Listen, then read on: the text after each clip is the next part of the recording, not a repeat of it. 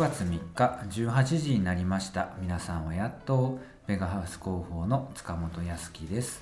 親とペガハウスプランナーの谷幸則です。ベガハウスのポッドキャスト番組家づくりのよしな仕事を通称よしなし。週の中日お家の話でも聞きながら健やかにお眠りください。はい。はい。今日はね2本撮りです谷さん。はい。2本撮りゴールデンウィークを挟んでますからね。そうですね。2本取っていかないと、はい、ゴールデンウィークはでもまあ谷さんは出勤するんでしょ？しますね。したりしなかったり？はい。したりしなかったり。はい、ショーホームはねオープンしてますのでそうなんですよ。そっちに谷がいる時もあるしいないいない時もあるっていうことですね、はい。誰かしらいますね。誰かしらディレクターかプランナーがいるという状態ですね、はいただ、えー広報はきっちり休みますので2本撮りです。今回は。はい。3日と10日分を撮ります。はい。はい。気合い入れていきましょう谷さん。そう。なんか日本撮りっていう心なんで今気持ちなんで、うん。ちょっとセーブ気味の感じあるっていう自分の中で。ダメだよ。勝手にセーブモードになってます。一等一級入魂、はいはい。習ったでしょ？野球部の時に一級入魂です。一級入魂で、一級入魂でございます、はい、全力投球でお願いしますよ。ベガハウス言ったわ。間違った。この番組は鹿児島の工務店ベガハウスの一級建築士谷と建築素人の塚本が家づくりにまつわるたわいもないことよしな仕事を約15分間話そうという睡眠導入系家づくりラジオです。毎週水曜日18時配信。皆さんからのお便りも随時募集中です。ということでですね、はい。えーいつもオープニングの時に何話そうかいねっていう話なんですけどたまにはたまにはというかここのコーナーを使ってベガハウスの近況をお伝えするっていうのも一つあるなと思って。で何て言うんでしょう。ベガハウスってお家を建てるばっかりじゃないじゃないですか、うんうんでそのお家を建てる以外の大部分は私が担っているというところがあるのではい。そのことについて話せるのは私やなっていうのもあって、うんうん。ちょっとそこのことについて話す時間をちょっと頭に取ろうかなと今回から思っております。はい。で、えー、と最初にお話ししたいのがですね、うん。焼きすぎデニムジャケットプロジェクトというものについてのお話をちょっとしたいなと思っているんですけども、はい。はい、焼きすぎデニムプロジェクトっていうのが昨年からや昨年の2022年の構想自体はもう多分年明けすぐくらいからあったんですけど、はい。実際に動き出したのが去年の3月くらいかな。うんうんに動き出しているプロジェクトです。はい。でなどんな話かと言いますとですね焼きすぎに関してはこのポッドキャストでも何回か話に出てると思うんですけど、あの杉板の表面を炭化させて焼いて炭にしてで 炭面を外壁材にして使うことで、えー防虫効果だとか腐食 腐るのを防ぐ効果だとかはい。がある外壁材ですよとでそれを西日本に伝わる瀬戸内とかのあの辺に伝わる三角焼きという伝統工法を使って弊社ベガハウスではあの大工さんが自社で製造してますよという話を前からしてるんかなと思うんですけど。でその三角焼きっていうのはどういうやつかというとですね三角形のあ杉板普通の杉の板を三角に組み合わせて煙突状の筒を作りで一方から火を入れてでちょ垂直に立ててそうすると煙突効果でその三角形のに組んだ杉板の内側がボーボー燃えると。でそのボーボー燃えたいい感じのところで火を消してそこをまあ炭化層ですね、うんうんうん。炭の状態になったところを焼き杉として使うという工法をしていますよと。でこれがまあ結構珍しいですよね。うん。なかなかやってるところは少ないんですけどでしかも自社で製造してるなんていうところはまあもうほぼないと言っていいですね、っていうのがまああって、まあ、それはベガハウスの一つの大きな特徴だなっていうのがあるんですけどじゃあそれをあの皆さんに知ってもらいたいなと思った時にうん。どういう方法があるかなっていうのをまあ入社当時から考えてたんですけど倉敷の方にですね、うんうん。倉敷デニムプロジェクトというはい。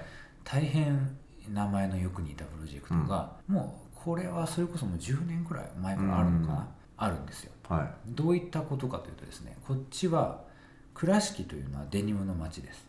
いはい。でデニムの町だけれども漁業も盛んだし、うんうん。あのまあ、大工さんもいるし製造業の方もいっぱいいると、うん。でそういう方が作業着としてデニムを着ていますと。はい。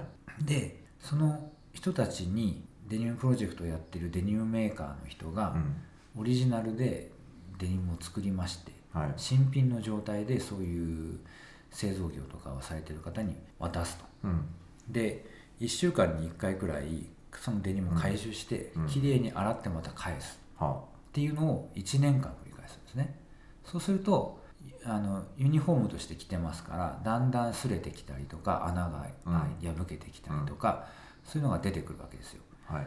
それをあ本物のユーズドデニムいわゆる加工でユーズド加工したものではなくて本当に人が着てその仕事ながらの、まあ、汚れだったりとかデニムのうん。色落ちだとかはい。が出たものを販売しようっていうプロジェクトなんですよ、ん。だからその一人一人の履いた人一人一人の癖とかで、うん。左足の部分ばっかり色が落ちてるとか裾がほどけてるとかそういうこう癖が出るんだよね。はい。それを売りにして販売してるっていうプロジェクトがあって、まあ、それは、まあ、倉敷で働いている人のかっこよさを、まあ、そのデニムの味わいから伝えたいという話なんですよ、ほうん、働く人ってかっこいいでしょっていうのをううんうん。デニムを通して伝えるプロジェクトえなんですね。尾道？倉敷？おおし倉敷って言ったけど尾道だね。うっそ尾道でした、ははい。い。尾道デニムプロジェクト。っていうのがあるんですよ。でこれ前から知ってていいなと思っててーうん。でそれが焼きすぎとバチーンときたんですよね。いけるやんとこれ焼きすぎでもできるやんと思ったんですよ、すごい面白うん、いこでしょ？れへえお坊さんみたいな方もやってたり、うん鉄工所とか。そうそうそうそう。寿司屋さんも。そうそうそう。すごい。そう。漁師とかも。そう漁師だったらさす常にこうし白い長靴とか履いてるじゃん、はいはいはい。水に濡れないように、だからそこの部分は色落ちしないとかね。あるんですよ色色味の違いが。あみかん農家さんとかなんかポケットというかハサミとかノコギリを腰にぶら下げてるからそこがついたりね。うん、塗装業やってる人とかペンキがついたりとかまあ、そういう癖がねいろいろ出るんですよね。はあ、将棋の駒のこうなんか焼き印というか、うん。桂馬のこの文字を。これはあれじゃないの？なんかそういうおまんじゅうじゃないの？あこれまんじゅうか、うん。あ本当だ、うん。金型にまんじゅうが入ってます。そう。で、そう。うん？これだからはい。どうして結びついたかっていうと、焼きすぎ焼く時って綿のデニムまあ、はい。綿の防火服着るんですよ、はいはいはい。綿は燃えにくいからさ、は厚手の綿の防火服着てるから。で、それがあの、まあ、それだでもやっぱり火の粉飛んできたら穴が開いてて、でその穴が開いてる様がすごいかっこよかったんですよ、はあはだからこれデニムにしたらあうん。いい具合のそのデニムの穴が開いてるジャケットがうん。できるやんかいと思って始めたんですよ。あー。でちゃんと尾道の方にも許可をいただいて、同じようなことやりたいんですけどあどうぞどうぞということでやらせていただいておりなるますほどですね。でそれを去年、えー、とデニムのジャケットをですねオームレイズさんっていう鹿児島のセレクトショップから仕入れまして、はい。ちょうどいいやつないですかって言って聞いて厚手のデニムジャケットを手に入れてそれを去年から着続けて今年うん。1年間経ちましていい感じの風合いになってきたので、うん。いよいよゴールデンウィークに販売しようやないかいという形で今動いております。うんなるほど。でちょうどね今日今日が5月4月の24はい。ですけど今日の午後から打ち合わせをするのでその時にもどういう形で発表するかっていう詳細を詰めようと思うんですけど、うん。なこれが5月の3日なんで、はい。何かしらの形でもう発表はされているんじゃないかなと思います。なんでそれは私のツイッターとか、えーベガハウスのフェイスブックとかはい僕のインスタとかなんかうん。何かしらで発表していると思いますので、はい。ちょっと見ていただけたらなという感じなんですよ。はい。はい。僕もですね当初焼きすぎ焼いたことがあるんですけど。あ入った時ってこと？はい。テクニまあカルな時や焼きすぎ始まった時うんうんうん。に、まあちょっと試しに焼いてみたんですけど。ああそういうことか。その時、うん。あの現場の時になんかこう上着で羽織るシャカシャカみたいなの着てたんですけど、うんうんうん。ああ危ないね。もう瞬間で穴が開く。穴だらけ。ってことでしょ。そう。火の粉がやっぱ飛んでくるんで、うん。三角焼きでこう火柱が立ったりした時うんに火の粉がかかるんですけど、はい。もうそりゃ穴だらけになりましたね。シャカシャカが、でしょう。はあの焼きすぎベガハウスで YouTube とかで検索すると、い、うん。すぐ動画が出てきますので見ていただきたいんですけど、ですね。ものすごい火柱ですもね、うん。んああれの下に真下にいりゃそりゃねナイロンだったらようやけどしなかったなっちゅう話いや首の後ろとかも入って熱ーみたいな。やけどしてるやん、やけどしてるやん、そう。そうそう。だもうあれは何ですか？その研修に行ったの？そそのまあもともと鹿児島にはないじゃない？その焼きすどぎうだったっけな焼いてるところは？ちょっと覚えてないですけどね。あ大木工場長が研修に行ったかもしれないです。ああ徳栄のはい。大木工場長が見学うんに行ってそれ天竜焼きすぎですか？だったと思うんですけどね。うん。はその本場本い場。そうそうそう。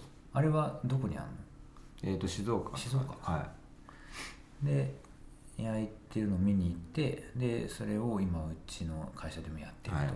だんだんね鹿児島にも焼きすぎのうちまあうち以外でもちょこちょこ見るようになってきていうんますそうですね。ちょこちょこありますね。あれは鹿児島で焼いてるのかな？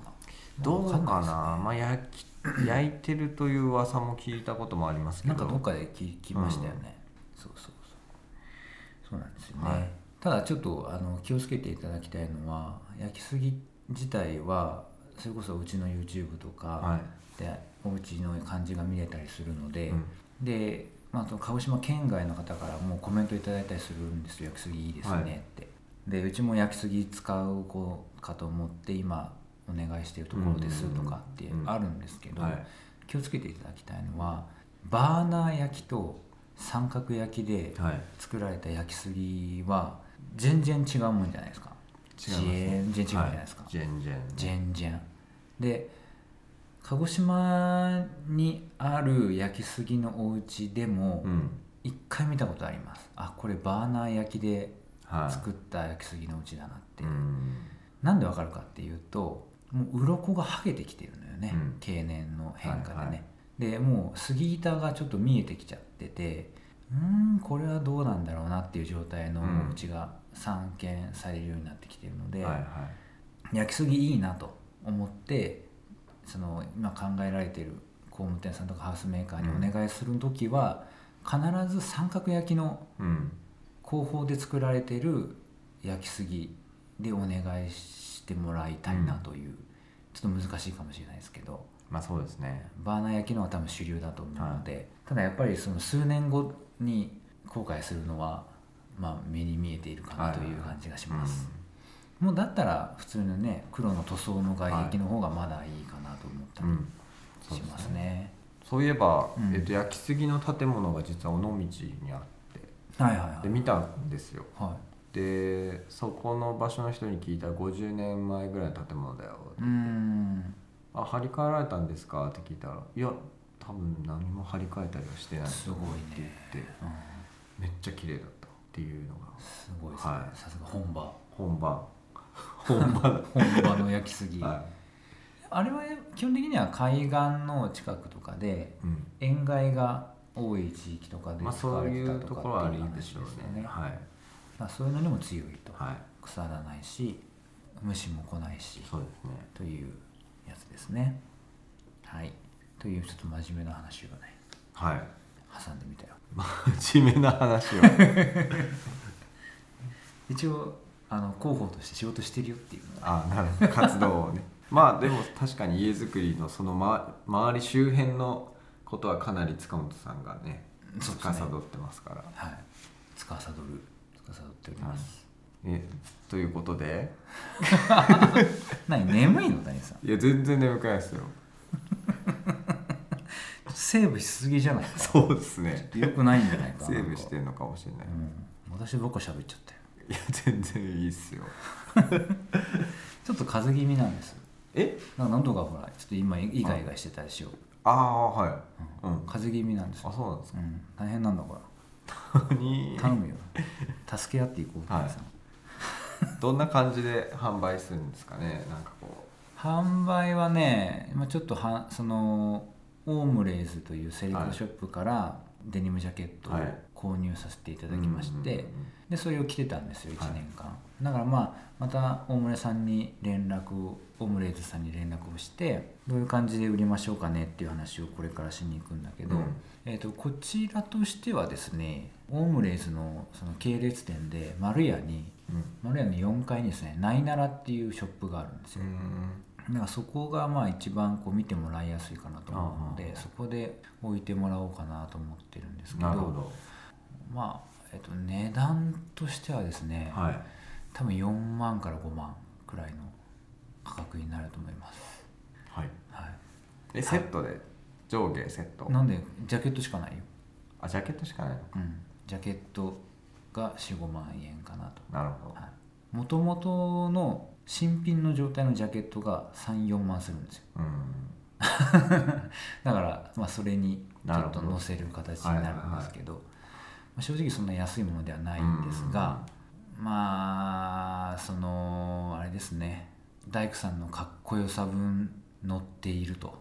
うん。まあそのストーリー込みで愛していただかないとちょっとなかなか手が出ないうんポイントかなとは思っております、ただこれ別にうちは儲けようと思ってやってる話ではなくて、うん。なんかまあ正直手間分くらいしか載せないですね、はい。値段としては。で手間分載せて、まあ、その販売いただくお店にねその、まあ、手数料じゃないけどそれそれ分お渡しするのと、はあとはその残った収益みたいのがああったら、まあ、うん。それは全部植林活動に寄付しようかなと思っております。九州の。い植林植林。なんでかって言いますと焼き杉で使う材っていうのはまあ鹿児島含む、まあ、九州の杉材がメインなんですよ、はいはいそうですね。だからまあそうやって伐採された杉分またその収益で植えると。循環をさせていこうやないかいという。うん。うん。林業の方にも何か貢献できることがあればやりたいっていうのもあります。なるほど。はい、仕上がり感はどうなんですか？仕上がり感いい感じですよ。ただあの、まあ、3, 3着あって、うん。XLLL で3着あるんですけど、で、まあ、着てる人も違うんで、うん。らまあ癖が違うのと、まあ、ちょっと洗いの状況にもよるんでしょうけど若干の縮みがあったりとかで、うんまあ、サイズ展開としては XLLM くらいの感じになってます。ああなるほど。で穴開けの感じは全部バラバラ、うん。色落ちもバラバラ。色落ちはねまあ大体みんな同じくらいかな。ちょっとこの汗てきてるかなってくらいの感じ。もういいっすよ。うん。うん。あまマジだなって感じがする、マジだな。うん。このマジ感をね、はい。味わっていただきたいんですよ。はい。やっぱりその加工してるユーズドデニムってやっぱり嘘っぽいじゃん。はい。あここなんかサンダー当ててんのはい。ねとかさ、はい。穴開き方が不自然だったりするじゃん、うん。穴開いてるのに周りのとこピッカピカじゃないかみたいな、はいはいそういうのじゃないので、マジであのちゃんとしたユーズドのお店、うん。古着屋さんに行って、うわかっこいいっすねこのジャケットみたいなジャケットになってるんでそれは期待していたああそれだきたいなは期待感がありますね、うん。うんそう。本当に掘り出し物みたいな感じになってますんで。なるほど。はい。はい。そんなことで今日のメールに行きましょうか谷さん。はい。はい。あれいつものいいの？よよさっき言った。あ言った。うん先に言っちゃった。今日はですねはい山口県からいただきました YK さんですね。はい。はい。ベガハウスさんが大好きで最近この番組を聞き出したものです。自分も朝ドラちょくちょく見てますが最近の決まった流れは何なんですかね。前回の「舞い上がれ」もお父さんがいなくなってからまるって面白くなくなっちゃいました。別に頑張ってる人長生きしていいやんって感じですこの部分はあれですね私が、えー前前回ですか今やってる朝ドラの「らんまん」をちょっとまあディスってしまったという しかも長尺でディスってしまったということに対してのご意見だと思います。本当に申し訳ありませんでした。ちょっとね聞き返してね、あんなバッドバイブスをね出すもんじゃないなと思いましたよ。書いてましたね。あの最初の書いてはい。内容説明のところにね。はい、でこの「舞い上がれ」のお父さんがいなくなってからっていうのは「はい。舞い上がれ」って前回の朝ドラで町工場ですよそれこそ谷さんが言ってた、うんうん。大阪の町工場のお父さんがあのただの人志だったんですけど、はい。ただの人志の今誰が役者名が出てこないんですけどただの人志。ただの人志よ。ただの人志の役者名。匿名。係長。係長。ただの人志はさ誰だっけあれやってた人。え全然わからない。まあただの人志がお父さんだったんですけど、はい。そのお父さんが途中で死んじゃうんですよ。うん。でそれを引き継いでお母さんとその娘が町工場を盛り立てていくとはい。いう話はい。なんですよね。だからお父さんに死ななくていいんじゃねっていううん。ことですねこれはね 絶対誰か死ぬからっていうことですよ、はい、で現在私はもう朝ドラ「らんまんうん」見ておりません。もうやめました。あら。もう脱落しました。2週目まではね、一応ね1.25倍で見てたんですけど、はバーいって、えー3週目になってようやくあのあの子が出てきて神木隆之介君が出てきて、うん。あやっと見れるかなと思ったんですけど3週目の2日目かな火曜日くらいうん。の時に初めてその浜辺美波も将来の奥さんうん。に出会うシーンがあって、はいあの東京に行くんですね、はい。あの博覧会がある中で全国の酒が集まるからそこに行こうぜって言って、で牧野万太郎は東京に行くついでに尊敬してる植物学者に会えるから、うん。それを目的にして行ってるんだけど、はい。酒飲めないからうん。そもそも。うん。でで飲めない酒飲んじゃってその博覧会で。で酔っ払って木の上登っちゃって、でそれを浜辺美波がし下から出てきて「危ないから置いてきなさい」っていうシーンがあって、で浜辺美波を見た瞬間にその牧野がつって息を飲んででカメラが牧野の視点になって浜辺美波をこう見下ろしてる絵になるんですけど、はい。そしたらこう周りがキラキラキラキラキラキラキラキラってなって「はあ美しい人じゃ」みたいなうんいいよねもう見なくていいよねと思ったんですそれで悟りをもういいかなと思っちゃいましたそれでなるほどしんどいわと思ってでもまあね NHK のドラマってそうぐらいのこうあれじゃない？演出は、いや狙ってやったんだとしましょうよ、はいはいはい。キラキラ演はい出をはギャグだとしてね、はい。じゃあそれまでもずっとギャグでしてきてほしかった。唐突すぎた。あギャグのテイストあるのねこのドラマははいと思ってたらすんなりそのキラキラも受け止められたけうんど今までそんな演出ないまま来ててうん。そこだけキラキラされてもいやいやいやと。やったんじゃないですかもしかしたら。私の心はどこに置いていけばいいのっていう感じですね正直ね。だってそれまでがさうん。お母さん死んでんだよあー。1周目で。はでその後ちょっとその小学校に小学校っていうか武家の方だけが行くような学校に商人が行ってっていうので、いじめられたりとかしながら頑張ったい、うん。うん。2週目があって、はい。で3週目でいきなりキラキラされてもさ、いやいやそういう話じゃなかったじゃないですか。勘弁してくださいよみたいな感じなんですよね。ということで「らんまん」のお話はこれで以上になります。以降出てこなくなります出てこなくなりますので。はい。牧野富太郎さんのお話はこれからもするかもしれないけど、はいはい万太郎の話はもうこれで終わりです。はいはい。うん。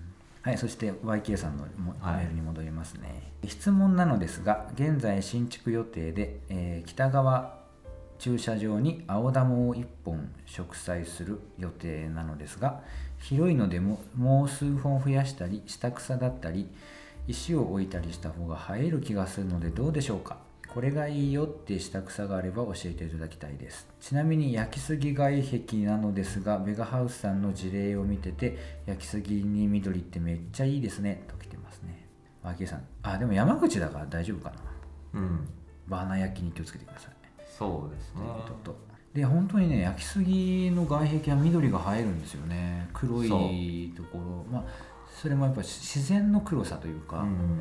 こうなんていうの？ある種のラフさがある黒さはいだから、鈍かったりうん光っててキラキラしたりみたいな部分があるところに緑が植物という植物だから合うんでしょうね。合うんでしょうね。かっこいいですよね。有機的に合ってくる。うんガルバの黒の外壁に植栽が揺れてるのとはまた違ったうん。趣趣がありますよね。そうですね。の外壁の方がね。やっぱあの前回の梶賀野さんのおうち訪問の時も焼きすぎの外壁とあとは、えー、ともみじかな、うん。の新緑の緑なんかやっぱすっごい綺麗で、うん。よかったですね、うん。焼きすぎは漆黒っていうのかなこれは、いやー漆黒なんて言うんでしょまあ、うね、表面上光を反射してるけど物自体はかなり黒いんですよね。うん。黒度合いは高いというか。黒光りしてるって感じですよね。鈍く光っている、表面は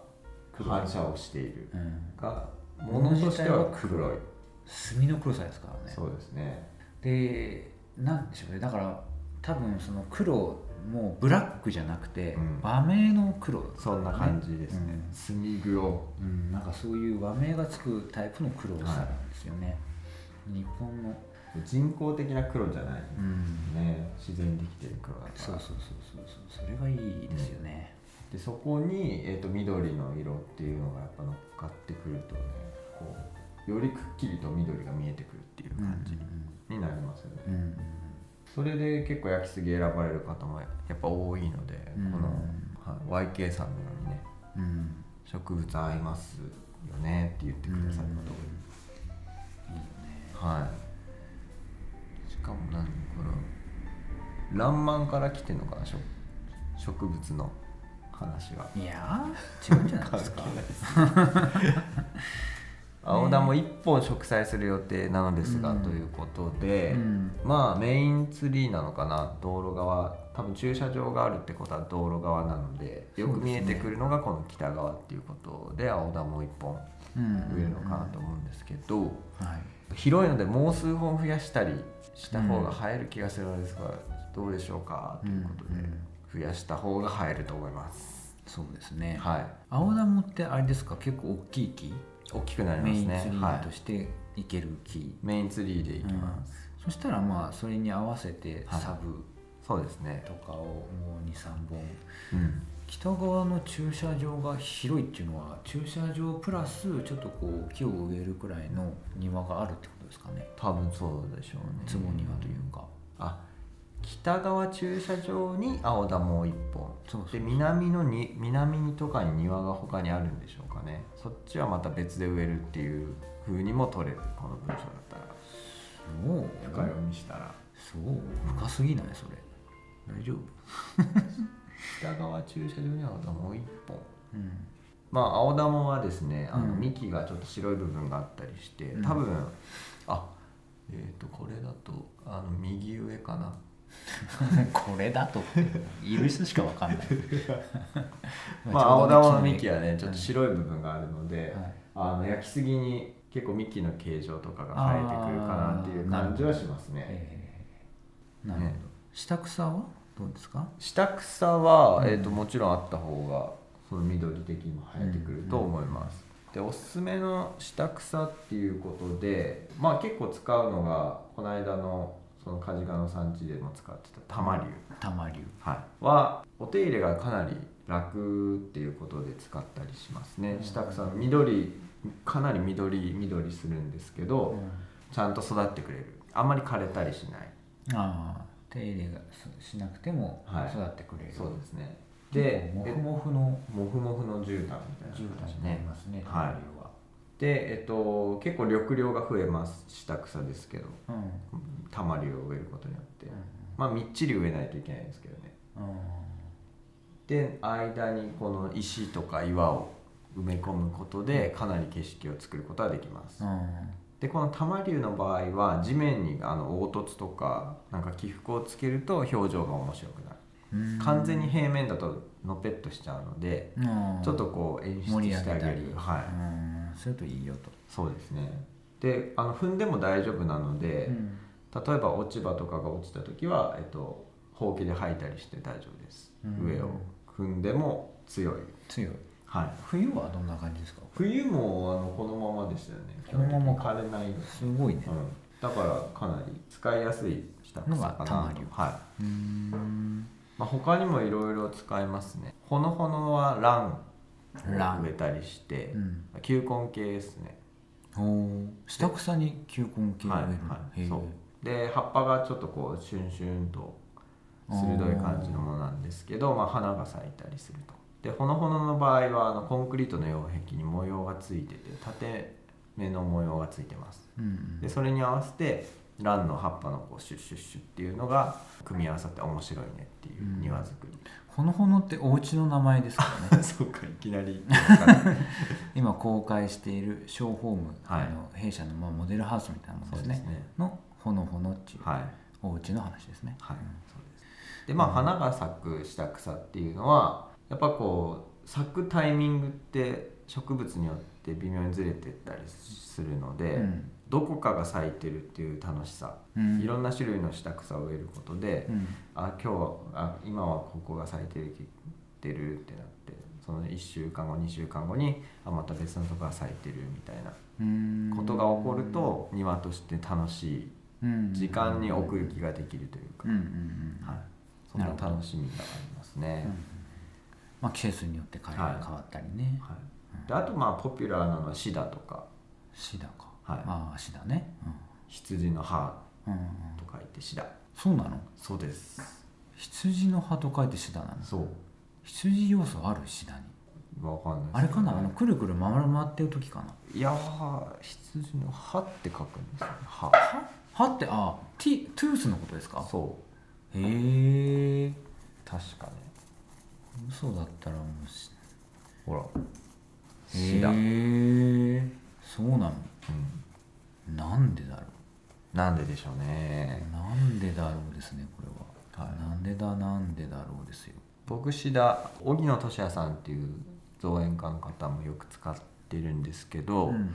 僕がシダ最初に見ていいなと思ったのはあの吉村純三さんが長野県でですね、うん。脇立っていう建物やってて、うん。で1階がピロティみたいになっててコンクリート像なんですよ。でその下人が入れるよみたいなで上にこうくの字というか折れ曲がった建物が木造で平屋で乗ってるみたいなイメージつきます。長い家なんですけど、うん。その下は人が行き来できるみたいな。で雨が垂れてくるところ屋根からですね、うん。あの雨が垂れてくるところにこう岩がボンボンボンと置いてあって石とかうん置いてあるんですけど、うん。そこの隙間からシダがこう生えてる、屋根の雨が落ちてきた水でそのシダが育つみたいな作りになっててなんかその組み合わせは景色ができてていいなと。野生のシダっぽくていいですね。そうそうそう、うん。自然のね。そうなんですよ。うん。なる鹿児島のシダめちゃくちゃでかいっすね。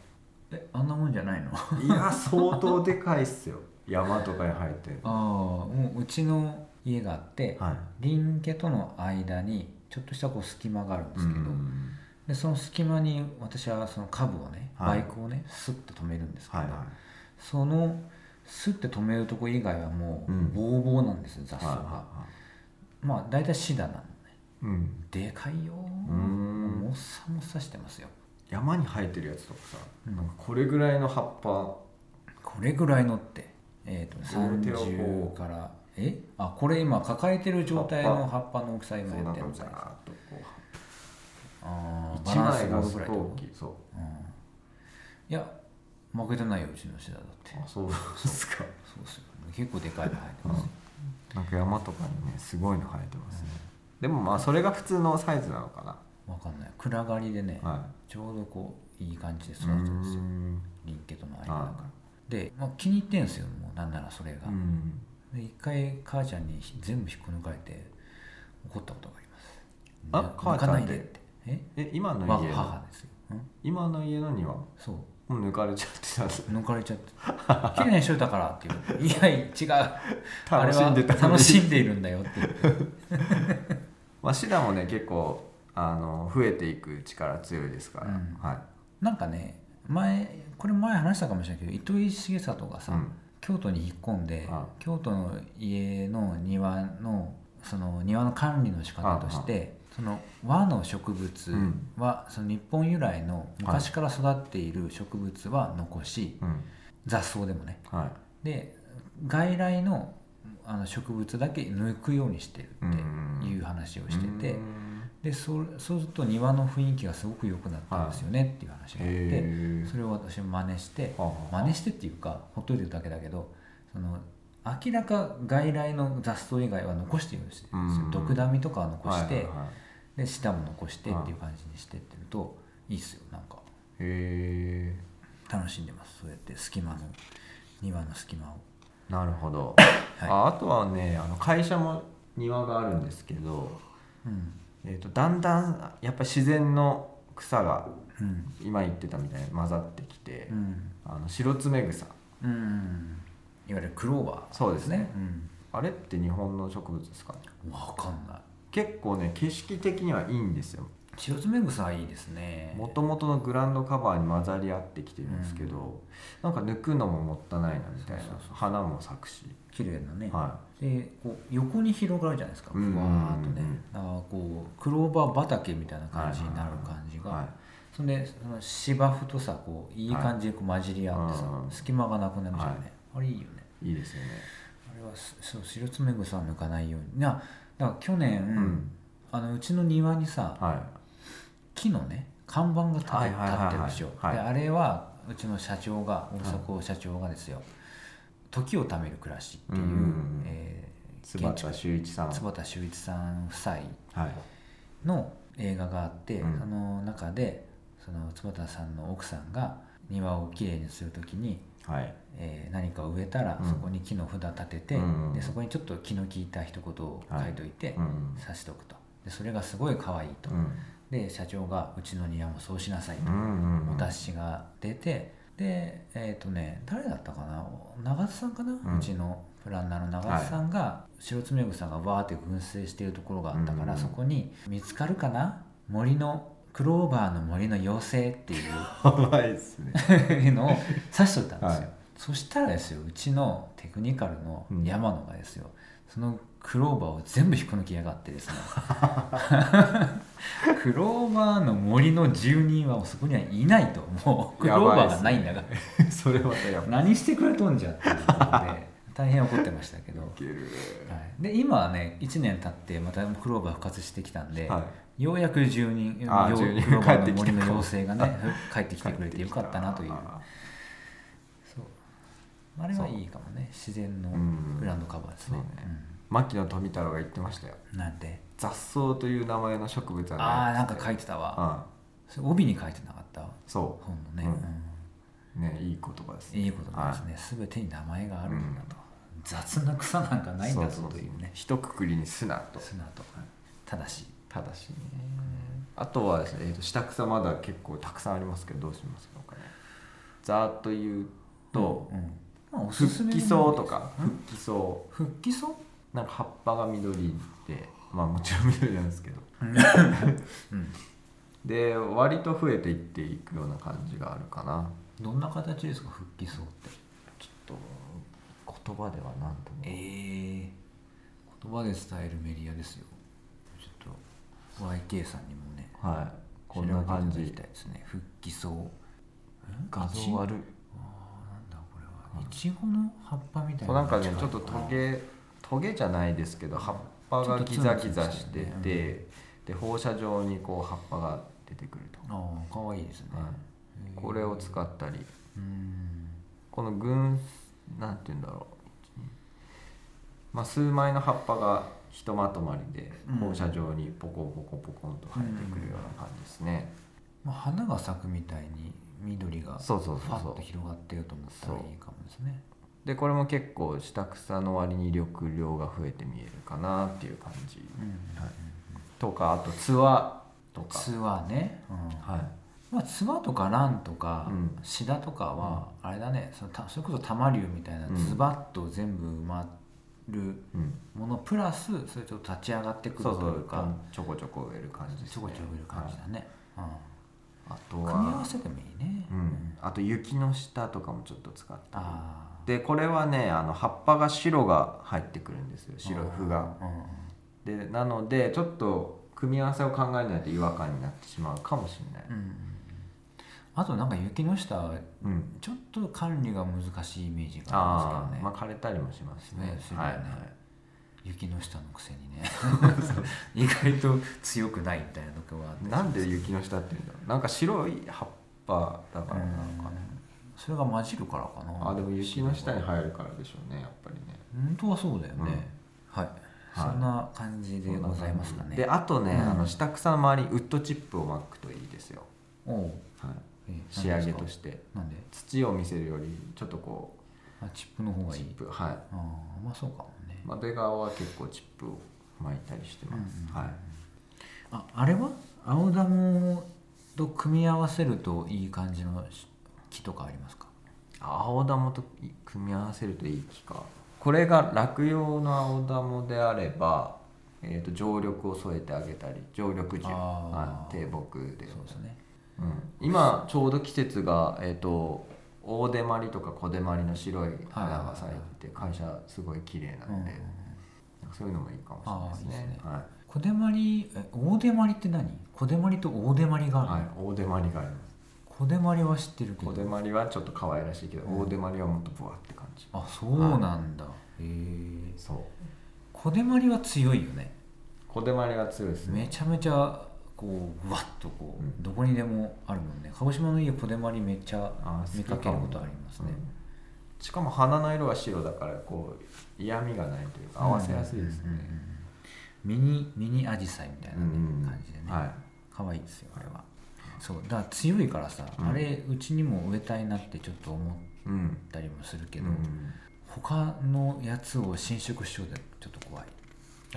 なるほど まあ賑やかですけどね、うん。あれがそう。座ってると。あれだいぶ主役した、うん。まあ高くはないけどはい。低木だけど、はい。あのパンチがあるんでそうそうそうそうそう。他が負けそうな気がしてなかなか、まあ、焼きすぎの外壁には合うかもしれないですね白で、そうですね。はい。はい。っていう感じでしょうか。そうですね。はい。あ谷さんのコーナー行ってないけども、だいぶ喋ってるから一回やめようかな。えそんなお結構いってますね。結構行ってるよ2本目行かないともう本当だ。やばいよ。いきますか？じゃあ2本目。はい行くので一旦今日はここまでにしましょはい。番組の感想や質問取り上げてほしいテーマ家づくりのお悩みなどお便りを募集中です。概要欄にありますフォームからどしどしお寄せください。うはい。紙のお便りは鹿児島県鹿児島市石谷町3624-9ベガハウスまで。塚本個人のインスタツイッターで取りあ番組で取り上げた情報などを配信しています忙しくなると止まります、えー番組についての投稿は「ハッシュタグよしなし」をつけてみんなで共有しましょうこの番組はアンカー、Spotify、Google Podcast、Apple Podcast の4カ所にて配信中です。使いやすいプラットフォームでお聞きください。また番組のフォローもぜひお願いします。はい今週のお知らせごとお願いしますはい。新小ホームの塔がオープンしております。はい。ちょっと特徴とか言っとく？そうですね。この塔っていうのがう安心とかんうん。安らぎで安堵の「と」にも使われるとはい。いう漢字の一文字で「と」というのを表してるんですけど、なんとこの漢字に意味がさらにもう一つはい。あるということで、はい。え私がいいんですか？囲いって意味でしたっけ？垣垣根です垣根か垣根そうだから実は建築にも関わっていた言葉だというそうですね。ですね。はい。で今回のこの「と」という小ホームは住宅街に建ってるんですけれども、えーと、周りの家からですね家の中が見えにくいようにソトン壁っていう外壁材で作られた塀で囲まれたお家になってます、うん、でその囲まれた塀の中に、えーと、庭が伸びているというか、うん、でさらにその中に家があると、うん、でこの家もソトン壁で作ってるんですけれども、まあ、塀塀のようで塀でないというか塀のようで本体と一緒という建物の作り方をしてでそのへ外外外塀を回しているんではなくて家の母屋と庭と塀までで一つの大きな、はい、まあ、お家に見えるようにというか、はい、そういう暮らし方ができるように設計をしたと。そうですね。旦那の谷が、はい、はい、そうですね。申しております。申しておりますよと。はい。そうですね。そうです。そう。塔のネーミングは結構悩んでさ、うん、その谷さんと、うん、プランナーの柿本さんと私と、はい、あと実際にその塔のとうちのショーホームって基本的に全部おせっさんがいますので、はいはい、おせっさんの担当したあのディレクターの榊原と4人でけんけんがくがく3日3晩悩み抜いて決まらず、はい。で最終的に都になったのはその敷地を真上から見た時に塀と家との関係性が T と O の形に見えると、うんはい、TO で「と」っていうところから「と」が来ててで漢字で「と」は一文字で「安堵の「と」があったと。で安堵の「と」を調べていくと垣根という意味もあると、うん、もう完全にこのお家のためにあるような一文字だね、はい、ということで「と」になったんですね。仮にが授けたもうたいやもう決まっていたんです 決まっていましたね、何千年前からこの情報のために漢字が作られたと言っても過言ではない、ということで都のネーミングは私が考えましたよ、はい、塚本さんが引っ張ってきましたね昨日うちのグループ会社のイフの方に行かれているひろきさんがですね、はいはい、来てねうち俺のとこ来てね、うん何あの「と」って「と」って何？一文字って何なの って今の説明をして、はい、そしたら「いいよ」いいよ関西の人なんですけど、いい。よかっこいいよって言って最終的には満足して帰られましたよよかった。まあ何かしら一言言いたい一言言いたいタイプ。何なのとって「ダサって言ってました 最終的には満足して「おならいいわならいいわ」って言ってたけど ございました。はい。あとそう焼きすぎデニムジャケットも発売中販売中ということで。多分ね。はい。詳しくはね塚本さんの SNS をご覧ください。はいしくお願いします。それではまた次回お会いしましょう。ベガハウス広報の塚本と。ベガハウスプランナーの谷でした。はいおやすみ